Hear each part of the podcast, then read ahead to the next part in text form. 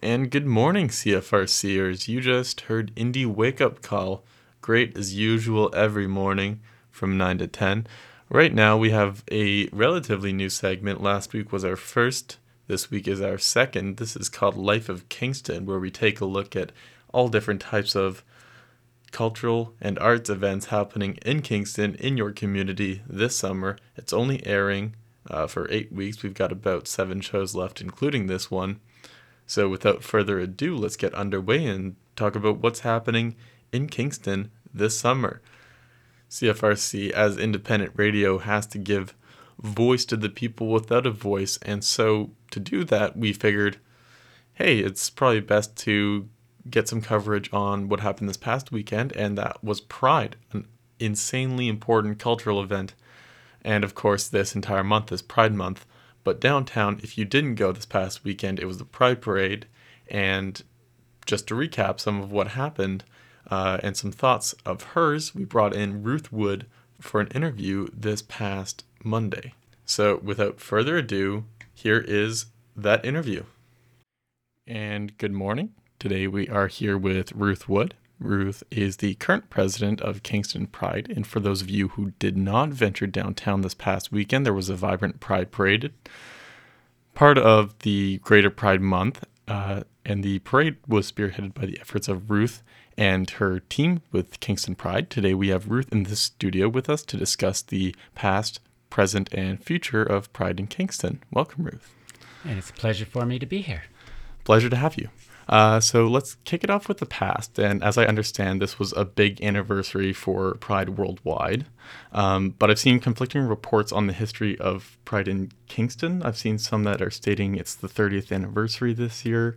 I've seen some that are stating it started in 1992. Can you speak a little bit to the history there? Well, the best the best information that we could find said it was that this was our 30th anniversary. And I also talked to a person who was in what she says was the original Pride March, and and and she also says that was 30 years ago, and and describes this little huddle of um, I think primarily lesbian women who who um, walked quickly down three or four blocks of the sidewalk on Princess Street, and and that was the first attempt to have a, a, a Pride walk. So um, so anyway, we're going. We went with 30 years, so we called this our 30th anniversary. So it's big for Kingston and it's big worldwide. But in terms of the scale and the growth that we've seen over the past couple of years, uh, what do you think made that possible? Since you know 30 years ago, where it's just a small huddle group, to this year where it was thousands of people. Right. So so I mean, it's it's one of those things that each little step puts us a little bit along the way. And, I mean, that's really obvious. But when I'm talking about a little step, it's each each year the event becomes a little more um, stronger. And, and so I think that's what happened in the early years is whereas the first year they couldn't even get a permit to walk down the street, they were on the sidewalk. And gradually they, they managed to get it to a point where they could get a permit so that they could walk down the street, and there were more numbers involved. And and of course, a lot of it evolves around the fact that as as Kingston Pride as an organization was working away, the the whole um, the whole way that that the world sees uh, originally late. Um, gay and lesbian people, but now recognizing other sexual orientations and then uh, transgender people came in and, and started being, you know, demanding to be recognized as well. And so it's, it's not like any of those people weren't around before. It's just that with each little bit of, of, um, of movement, the other surrounding groups get more confident. And, and eventually we're all more confident than we ever were about stating our place, just wanting to people to know we're here, we're proud. We we don't see ourselves as some kind of weird thing. We're just a naturally occurring phenomenon, and um, we just happen to be different from the majority of people. That's all. So I guess building on that confidence, this year was the most public that Pride's been. It was staged downtown primarily, and I've, I've seen it was started in parks near downtown and then kind of did a loop around Princess Street, whereas this year it was staged directly in the heart of Princess Street. Yes, that's right. We in in past years, like I've only been involved on the Pride board for two years. This is only my second year, but I know for the few years before that that I was attending Pride events, they all started at one of the other parks. We would take a loop down Princess Street and make our way back to the park. And um, what we realized as a board was that really it, it's it's the walk down Princess Street where people really get to see us. And we thought so let's let's just concentrate the whole walk down princess street and and not scoot back to some other park. So this year we started in victoria park. That's where we mustered everybody and got all the floats in order. And and then we went right out on to princess and walked all the way down right across ontario in front of city hall and into confederation park uh, and stayed there we didn't have to you know, everybody didn't have to walk back to some other park. And of course, Confederation Park is right, as you say, in the center of downtown. There are all kinds of people there. And, and so this Saturday, it was really interesting because we had lots of people from all other walks of life participating in watching the parade and being involved in the events that we're taking on, taking in the entertainment that we had there that day. So uh, it just, it just, yeah, it made it much more public, but it also really involved the rest of the community, which is important to us. Well, it's important to ensure that you commemorate the people who uh, put so much effort in so that you can have these parades and these celebrations. Um, but at the same time, it's important to celebrate in the community, obviously, right? Uh, so, how do you balance both that commemoration and that celebration at the same time? Or can you do both at the same time, or does it have to be a Well, balance? That's that's been a, a constant um, thing that that any pride committee has to, to work with is, is finding the, the you, use the word balance and that's that's probably the best way to put it because certainly when we look back we remember um, the difficulties that we had um, this year is not only an important anniversary for, for the for Kingston Pride. It's the 50th anniversary of the Stonewall riots, and it's the 50th anniversary of the partial decriminalization of homosexuality in Canada. So, so those were two huge events that again happened long before Kingston Pride even existed, but they both made a big difference. The Stonewall riots, were the thing where where the um, the LGBTQ plus community finally said, you know, that's it. We don't have to put up with this treatment. We don't have to be beaten and arrested. Um, we are just being who we are. So, so the Stonewall riots went all the way around. The, the, the riots were in New York, but the the um, the outcome of that flashed all the way around the world, where particularly at that time, um, gay and lesbian people started saying, "We can be activists. We can start." Making sure that we're heard, making sure that people see us as as good citizens, and and uh, that's kind of was a, an important beginning. And again, the fact that the Canadian government moved to start the process of decriminalization because before that um, it was actually illegal to to be gay, and uh, so so that was a huge step that gave people confidence to actually be public. And so, looking back, it's important to remember some of the people who actually put in the effort, uh, specifically the individuals. And so, what does it mean to actually remember some of these individuals who were trailblazers in those early years? Well, it's it's interesting because one of the things that we did this year was we uh, went to the the queer archives in Toronto and we asked them if they would work with us to to actually highlight some of those trailblazers. So they they gave us I think it was 18 portraits of people who, who were all Canadians who had worked in one way or another to advocate for for the for for the the smaller community. I'm going to call it the queer community. Um, some people don't like the word queer, but that's what I'm comfortable with, and and there are a lot of people that are just comfortable calling it the queer community. So so these um, advocates and people that work towards bringing about social justice.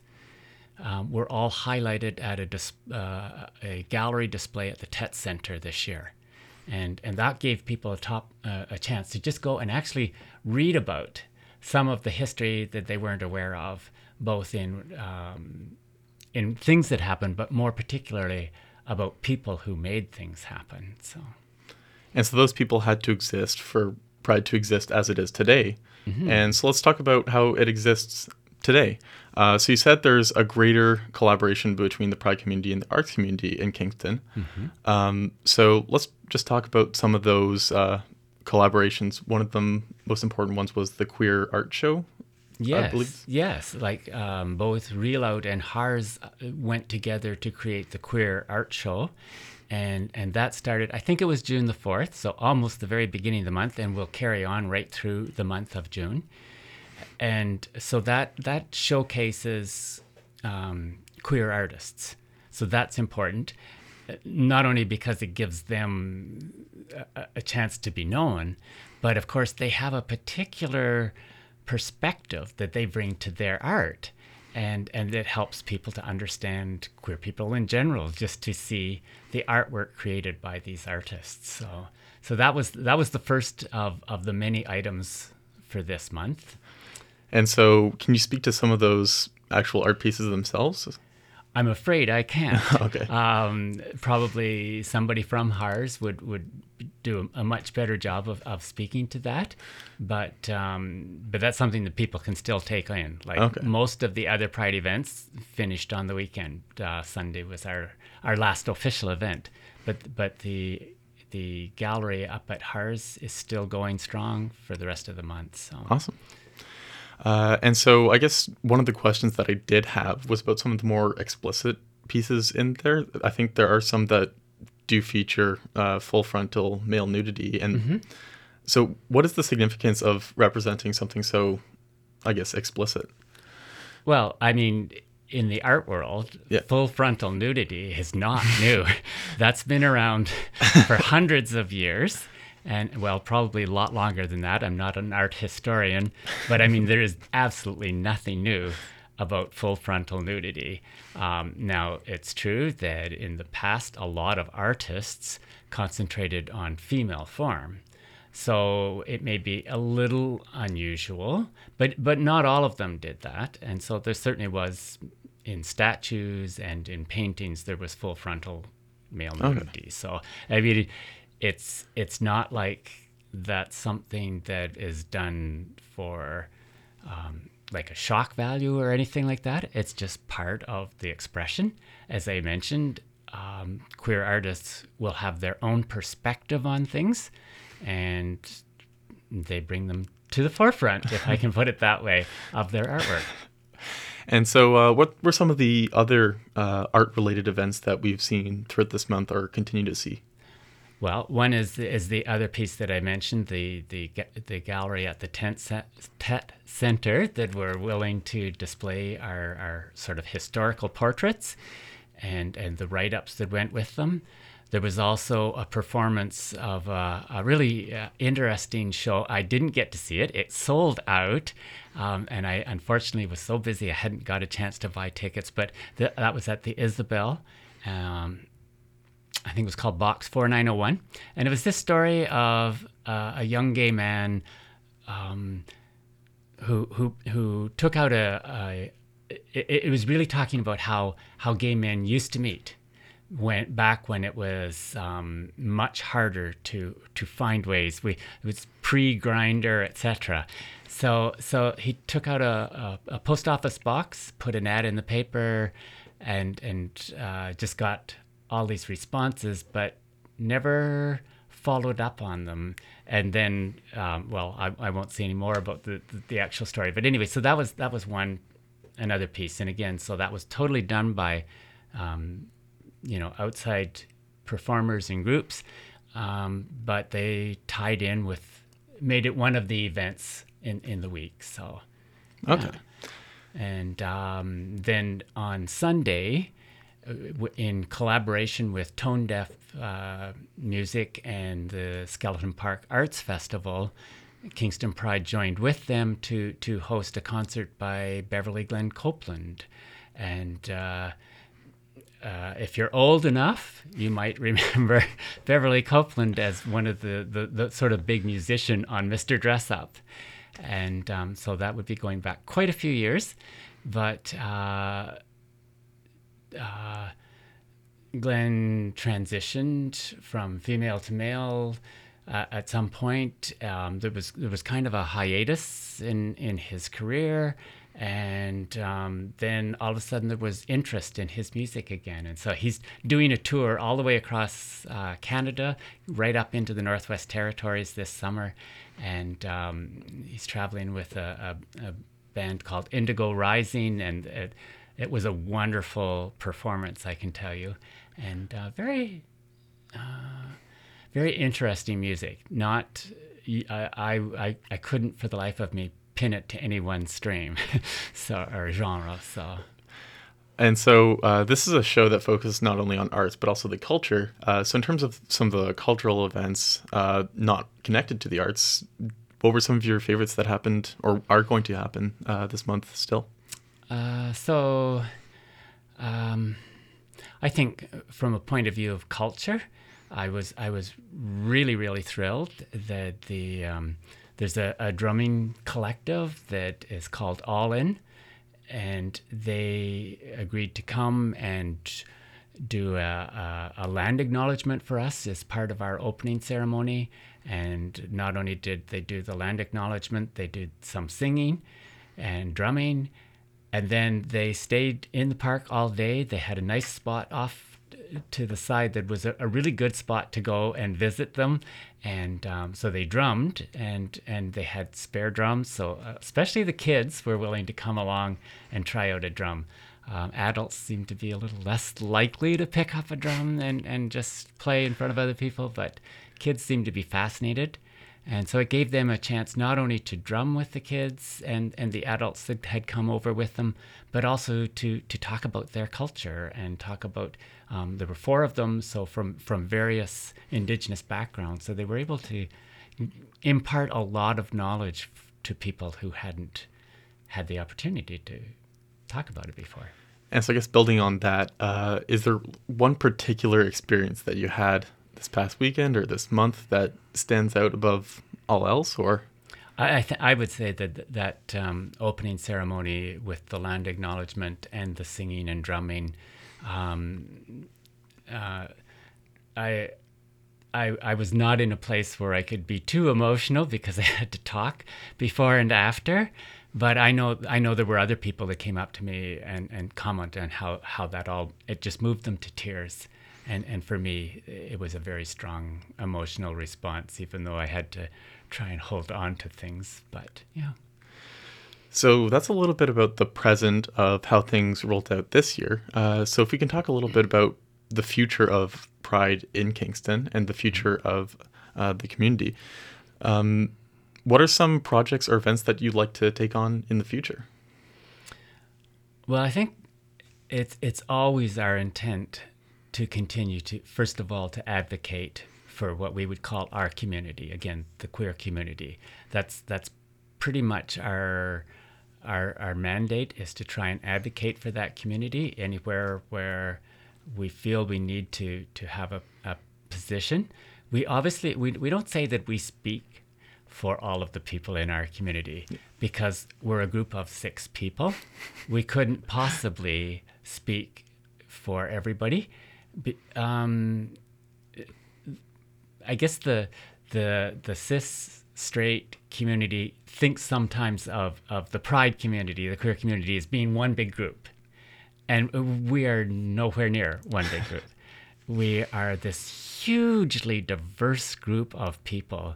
We have people with a whole variety of sexual orientations, a whole variety of gender expressions, and and then on top of that we have all of the same um, differences that the cis straight community has. So we have different different cultures we have different languages we have different uh, religious backgrounds or no background in religion. And we you know we're just hugely diverse. So we don't speak for all of those people. Um, but we we see it as our mandate to be there for all of those people. And so I think that for the future, we we really want to concentrate on getting to know um, some of the parts of our community that we haven't really heard from. So, so for instance, the Two Spirit people, the Indigenous peoples, um, we have a lot of work to do in helping to educate ourselves and, and to find people who will educate us on the perspective of the Two Spirit people.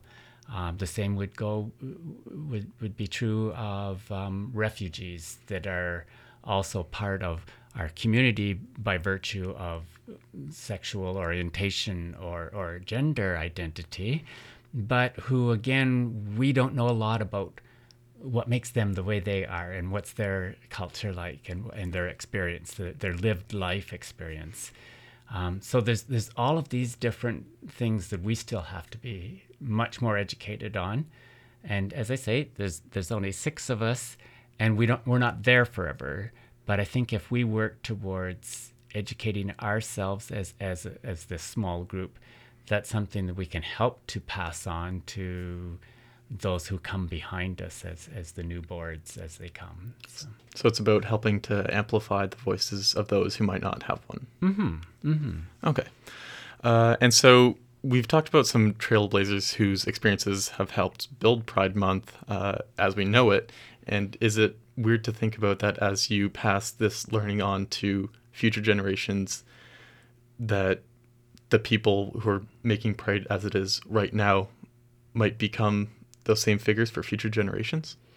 One never knows. Uh, I mean, that's possible. I, I, I, don't look at myself as a trailblazer, um, but I mean, we all do our part, and and that's I think that's what's key is that all of those people that are now recognized as trailblazers, they did their part. They they saw the need, whatever it was, and they did something about it. Um, whether anybody will ever write up a story about me, I have no idea, and I don't really need to know.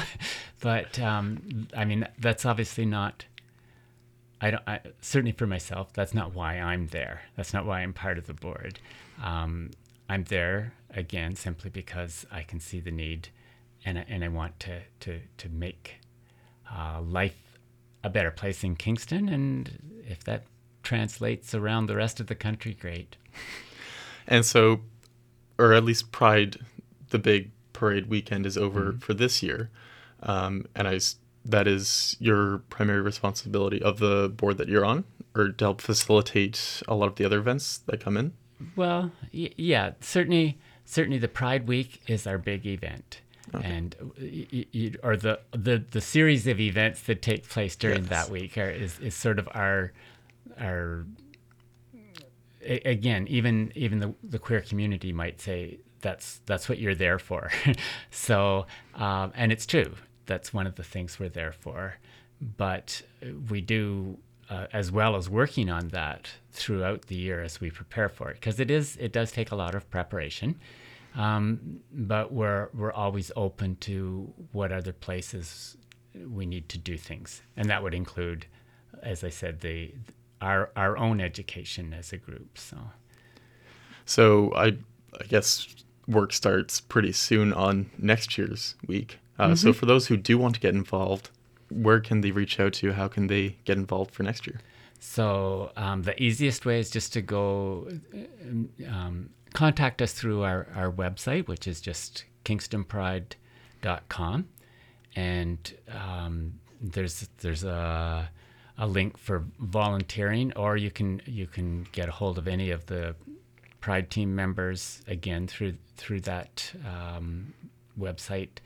Um, all our contact information is there, and um, yeah, we we have, as I say, six people on the team, and we can have 10 directors, so we've got lots of room if somebody wants to play a, a, a, sort of major role.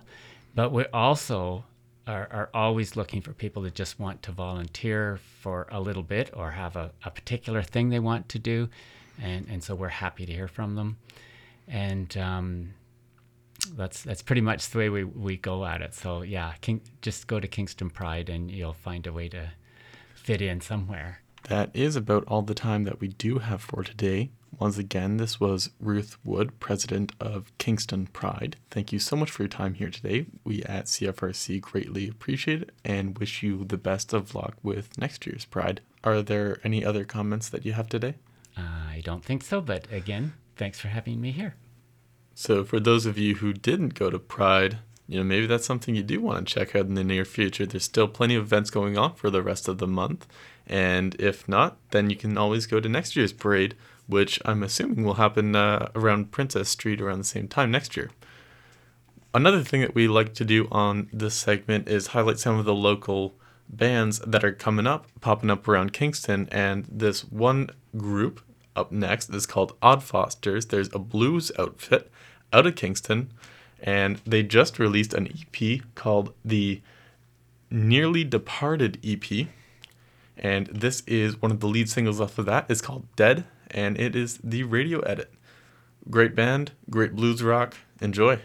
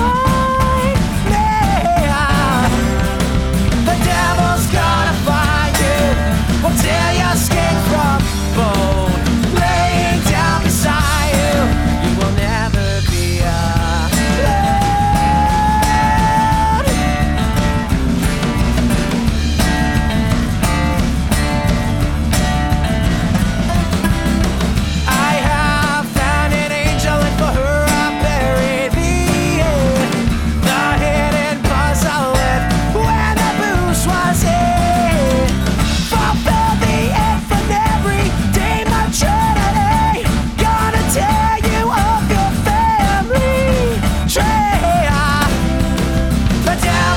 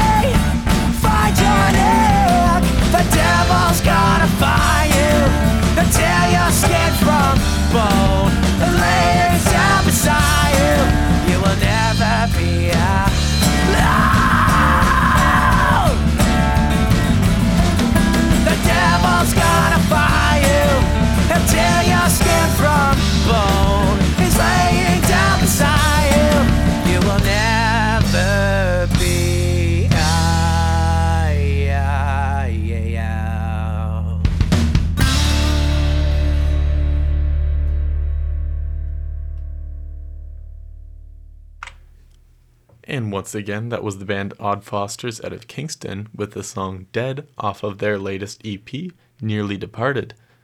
Up next, we have an interview with Neil Orford, and Neil is the program leader at Defining Moments Canada. And Defining Moments Canada is bringing a traveling exhibit all the way around Canada about the Spanish flu, and this is called Struggle Without Rest.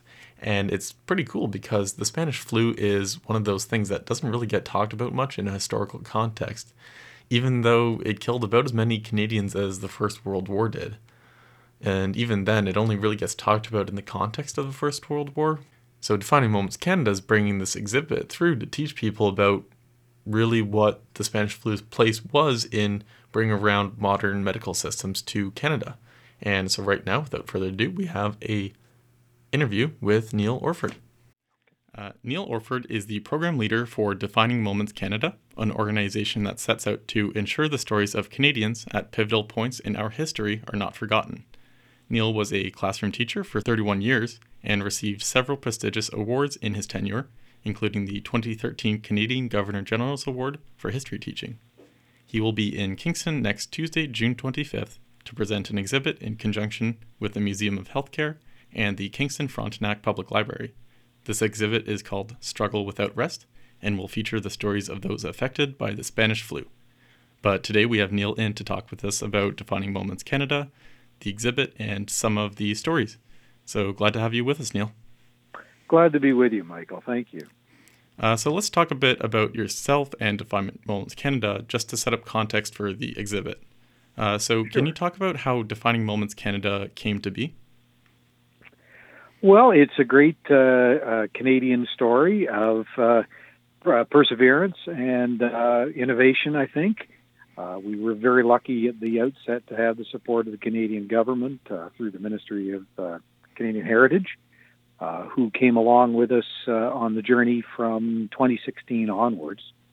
We had started very, very small as a high school program in Dufferin County, Ontario the program was initially designed so that uh, students uh, studying uh, a variety of different subject backgrounds in high school could take a semester uh, outside of the school uh, through a program known as experiential learning and study uh, in situ at a, at a local museum where they would do their four credits for their semester long work while at the same time also pursuing investigation and research into a variety of different uh, local history topics.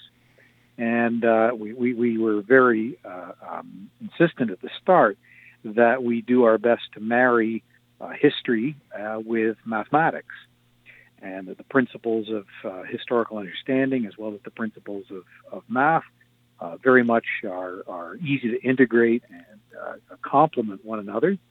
And so we received a fair bit of attention from both the provincial and subsequently the federal government on that. And when I retired, uh, there was an invitation from the federal government to see if we could develop this program uh, nationally, uh, which we've done through Defining Moments Canada. And our first project was on the 100th uh, anniversary of the Spanish flu pandemic.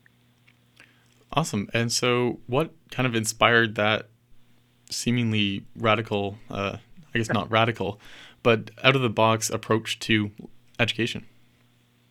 Well, I, appreciate you calling it radical. It, it certainly was bold. Um, for many years in the classroom, I had uh, I had uh, always uh, insisted with my students that uh, the work of a good historian is bolstered by the work of archivists uh, who uh, spend a great deal of time um, managing data and that most students going on to post-secondary education in Canada certainly would uh, take a course, uh, for instance, at Queen's in their first year in statistics and the management of statistics. It is fundamental to what archivists do, uh, and that's fundamental to what uh, good historical research is founded upon.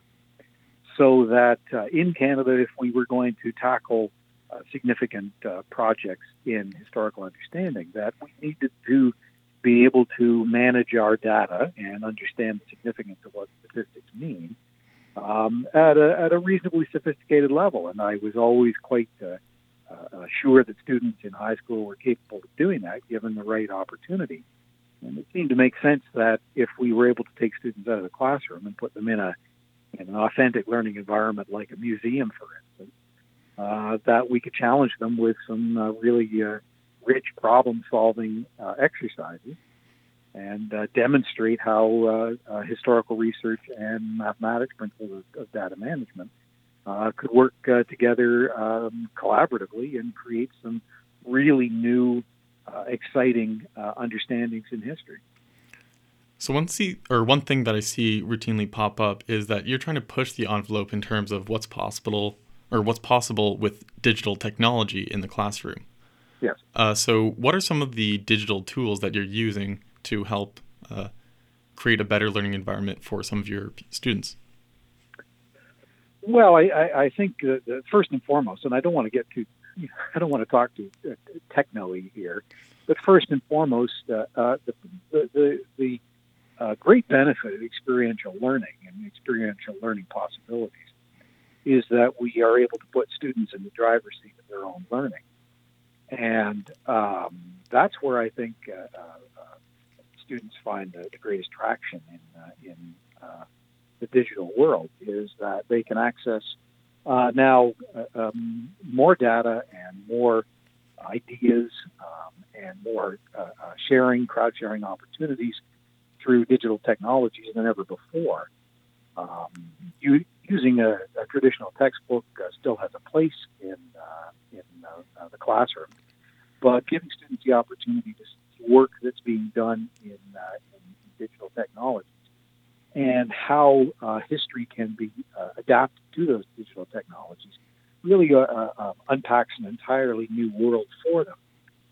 So we certainly we certainly put them in a, in a position where they uh, can experiment uh, with digital technology. And uh, certainly, if we if we do a if we do a, a, survey of some of the most popular history websites in Canada, you'll see that uh, a lot of students are working in digital mapping.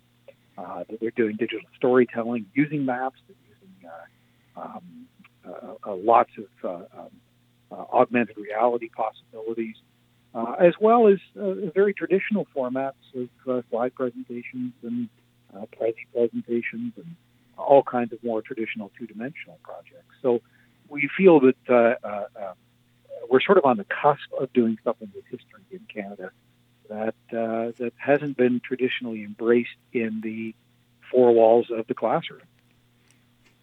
Awesome. And so that helped to set up context for what this exhibit is going to be. Mm. And one of the things that you really like to stress as well is the importance of storytelling in history education.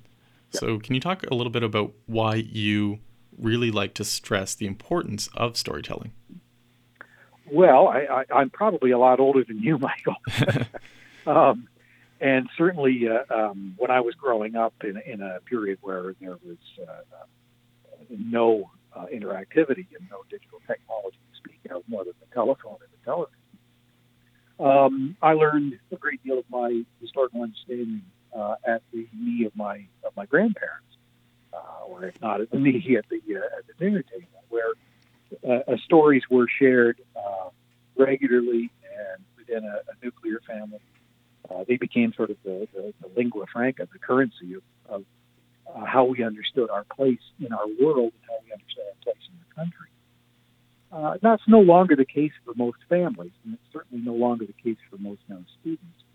That they uh, are in an environment uh, at a family level where stories are told with frequency, and students can learn the cadence and the parlance of, of how storytelling is conducted.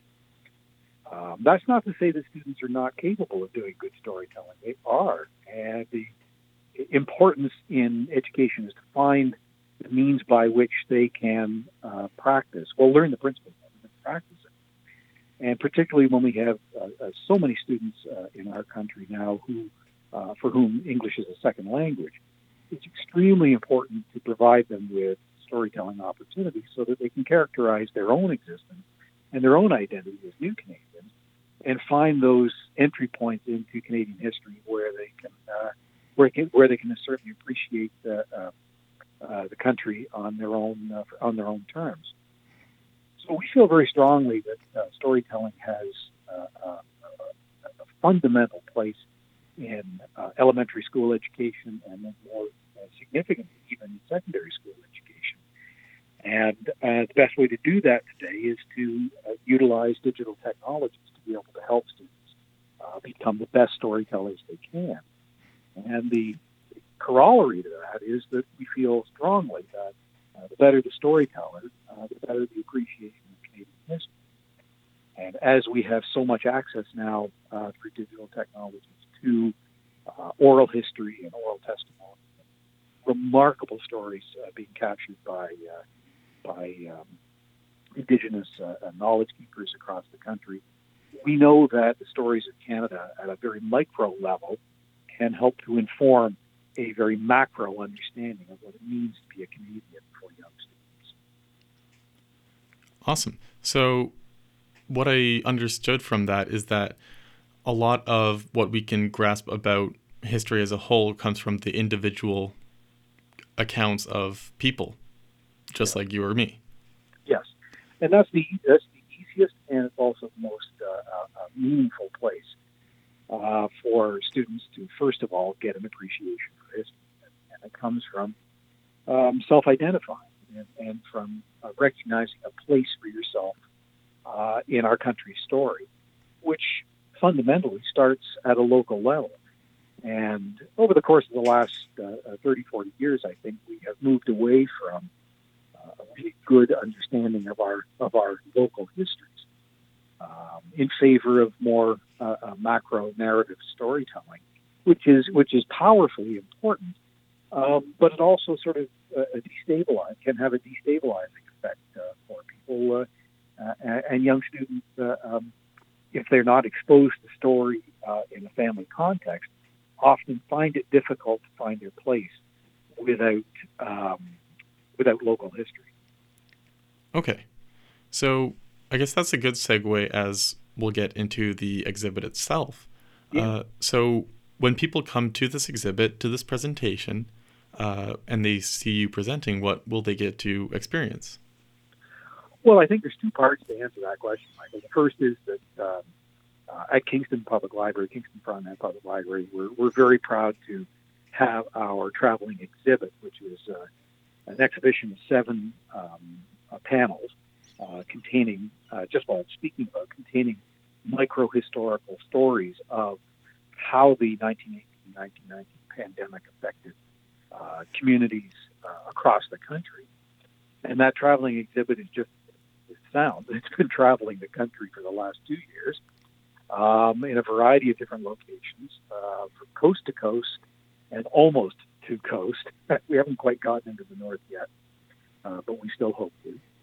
Um, sharing those stories and exhibiting those stories and encouraging local community groups, uh, local heritage groups, uh, local museums, local public libraries, like the one in Kingston, um, to uh, drill down into their own uh, local history and find out exactly how the pandemic affected uh, people in your community. And the samples that we have on our seven panels are right across and, and really provide a, a rich tapestry of, of, uh, of uh, different stories about how the pandemic affected uh, this country, but on a very local level. It's, it's, not meant to it's not meant to characterize a national story. Uh, uh, it's meant to characterize individual and community stories. Well, that's the first part. The second part, of course, is the presentation that I'll be making on the 25th uh, at the library, uh, featuring uh, uh, not just those stories, but also uh, the national story. And I'll speak more to the national story in my presentation. And so I guess this would only be possible because of the digital tools that Defining Moments Canada is using. Exactly. So, sourcing those stories from across Canada has has been our goal and continues to be our goal with uh, that with, with, the pandemic as a defining moment, and then others that we're going to pursue too. Um, encouraging communities to do that kind of uh, uh, very grassroots, organic uh, uh, heritage work to expose those stories and then share them uh, nationally through our platform. So the Spanish flu is somewhat overlooked in Canadian history. Uh, I don't recall ever learning about it during high school and haven't really came across it since then. I mean, to be honest, all I really know is that it caused the uh, 1919 Stanley Cup to not have a winner and that's the only time for that to happen other than the 2005 lockout. Yeah, um, yeah. I mean, given how much Canadians love hockey, it must have been pretty serious. So, why did you choose this as a topic uh, for the exhibit? That's a great question, Michael, and I think I think there's a, a number of um, a number of pieces, a number of uh, pieces to answer that question. Uh, yes, uh, you're absolutely right. Uh, in our history uh, classes across the country, the uh, Spanish flu pa- pandemic has largely been a footnote. Um, if if it was taught, it was always taught within the context of the end of the First World War, and usually taught as a as a as, as I say a bit of a footnote, um, which is which does a disservice to the incredible history of it and the significant uh, effect that it had in shaping modern Canada. Our contention in uh, the project that we've uh, uh been doing is that the Spanish flu pandemic of 1918-1919 shaped this country uh, in uh, every way as much and as significantly as did the First World War, and that it has been through a process of both negligence and oversight um, that it has not been taught and has not been understood by Canadians um, over the last uh, century. And our goal has been, and you shall see on our website, our goal continues to be to, um, to tell untold stories uh, from voices which, in many cases, have been too long unheard.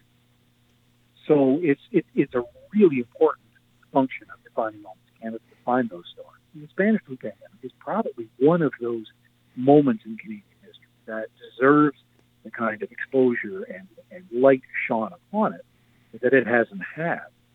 Um, and the best way to do that and is by showing the stories of communities across Canada in, in ways that uh, demonstrate how deeply, deeply the Spanish flu affected uh, um, uh, um, our people.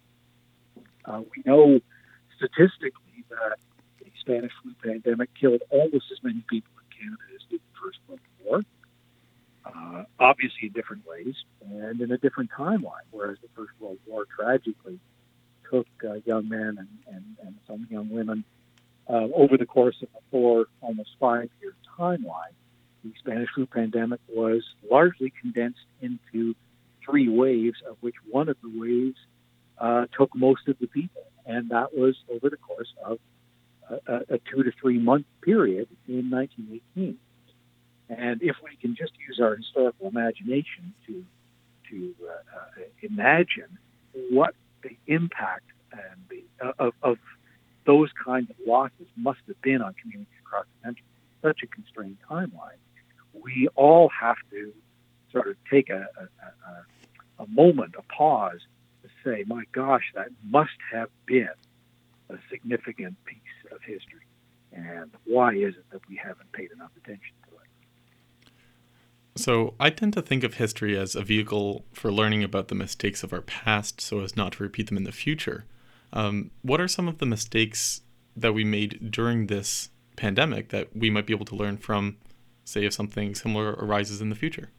Yeah, it's a good question and I appreciate the, the premise there that uh, uh, history is our best teacher. Uh, in most cases, a, a, a, good, strong understanding and grasp of history uh, helps us um, in how we shape our our understandings of our current world. Um, it, it's sometimes difficult to characterize what went on in 1918, 1919 as a series of mistakes. Um, and, and, and we take pains in the project not to characterize them as mistakes. Um, and it, it's, it's principally because pandemic, as it broke out across the country, um, was something that really had never been seen before uh, in, in, in the way it was uh, breaking out. Um, mistakes that were made were la- made largely because people uh, in Canada, as, as, as around the world, just weren't completely sure what it was they were dealing with and whereas other uh, pandemics and epidemics years gone by had behaved uh, in a fairly predictable manner, this one didn't. And the behavior of this pandemic, we now know was a, uh, caused by a variant of H1N1 virus, um, was so unusual and, afflicted people uh, in age groups that ordinarily uh, influenza would not have. So uh, the mistakes, if we're going to call them that, I, I like to say were um, made by people who were well intentioned. And uh, though they might, by today's standards, be accused of making mistakes, at the time they were almost understandable. So, suppose someone uh, out there, one of our listeners, has a story themselves or in their family that they know of. Where can they come to share it uh, to you and to Defining Moments Canada? Thank you. That's uh, excuse me. That's very important. We want those stories. Um, it, it's very rare, Michael, that I make a presentation across the country about the uh, 1918-1919 pandemic that I don't have people coming up to me afterwards and saying and, and telling me their family story.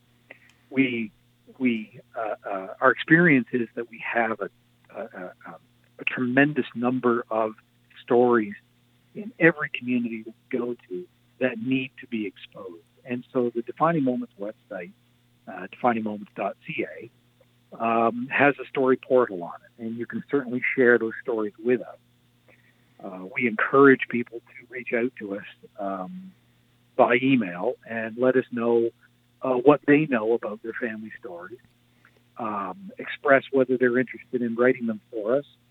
Uh, we would be more than willing to share those on the website and more than willing to add them to our uh, uh, to our assets because collecting those stories is vital to how we keep uh, uh, the uh, um, significance of what happened 100 years ago alive. And whether you're from Grande Prairie, Alberta, or whether you're from Labrador, or or any other community in the country, big or small, know that those stories contribute to a better appreciation for what went on.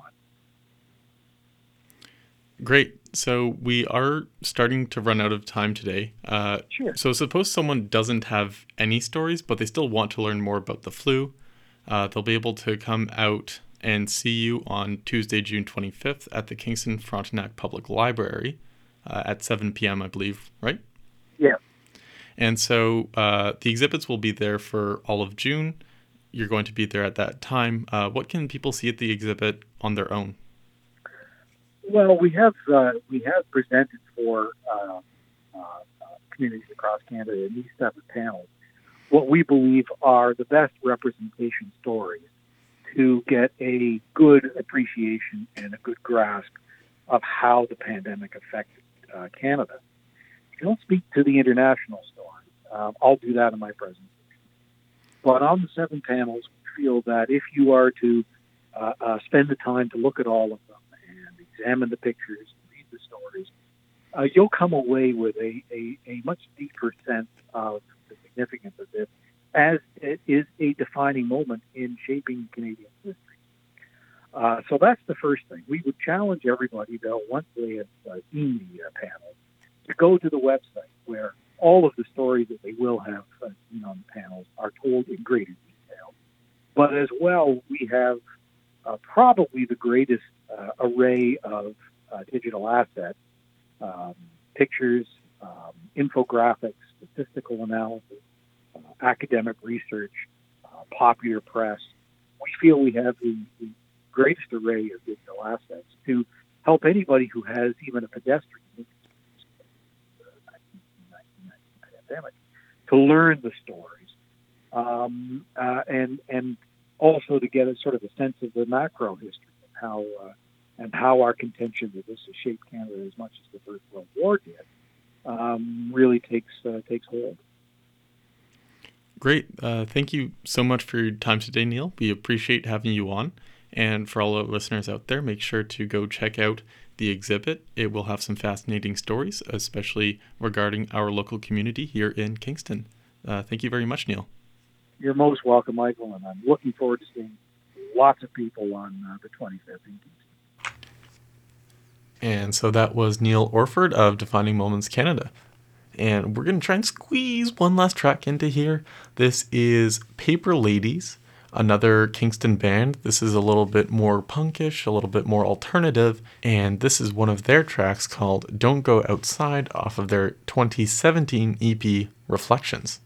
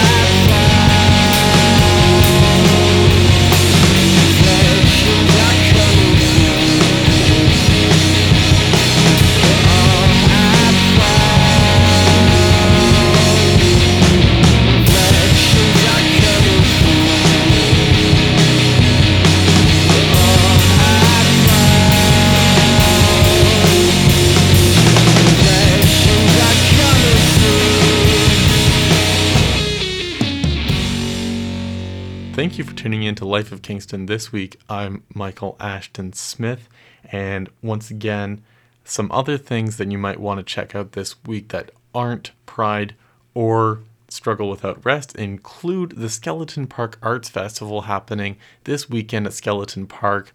Some great stuff. It'll be going on all weekend, and make sure to check that out.